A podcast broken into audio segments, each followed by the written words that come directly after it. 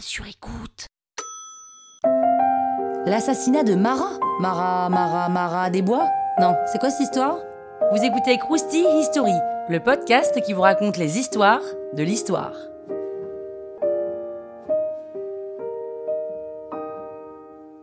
Jean-Paul Marat, c'est une figure emblématique de la Révolution française. Il a beaucoup de charisme, il est très populaire, c'est un peu le, le situation de la Révolution française. Mais c'est aussi quelqu'un qui penche plutôt pour la manière forte, pour la violence et les décapitations de nobles, donc euh, rien à voir avec Léna situation quoi. Et il a d'ailleurs participé activement à la mort de Louis XVI quand même.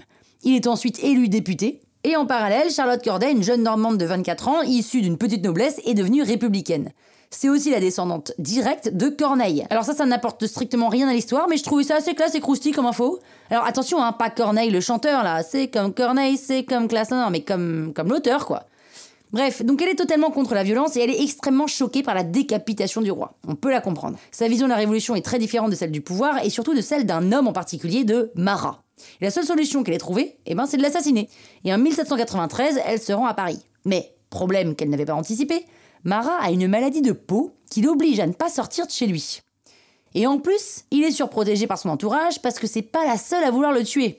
Elle arrive, à force de pénélopade, à se faire introduire. Enfin, elle a surtout dit qu'elle avait des infos sur les Girondins, les ennemis de la Révolution, selon Marat, et donc elle arrive à le rencontrer alors qu'il est en train de prendre un bain de soufre. Je vous laisse imaginer la scène improbable, lorsqu'il lui annonce qu'il va faire décapiter les Girondins. Charlotte Corday, à ce moment-là, le poignarde dans le cœur, dans son bain quoi.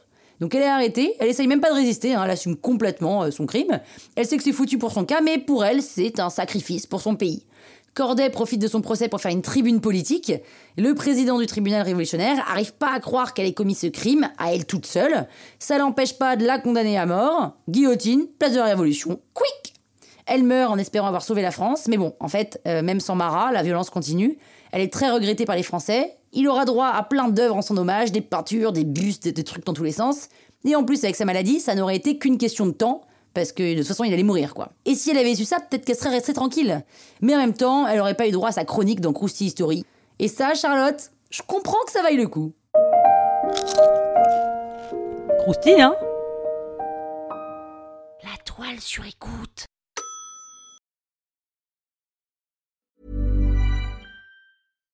When you make decisions for your company, you look for the no-brainers. And if you have a lot of mailing to do, Stamps.com is the ultimate no-brainer. It streamlines your processes to make your business more efficient, which makes you less busy.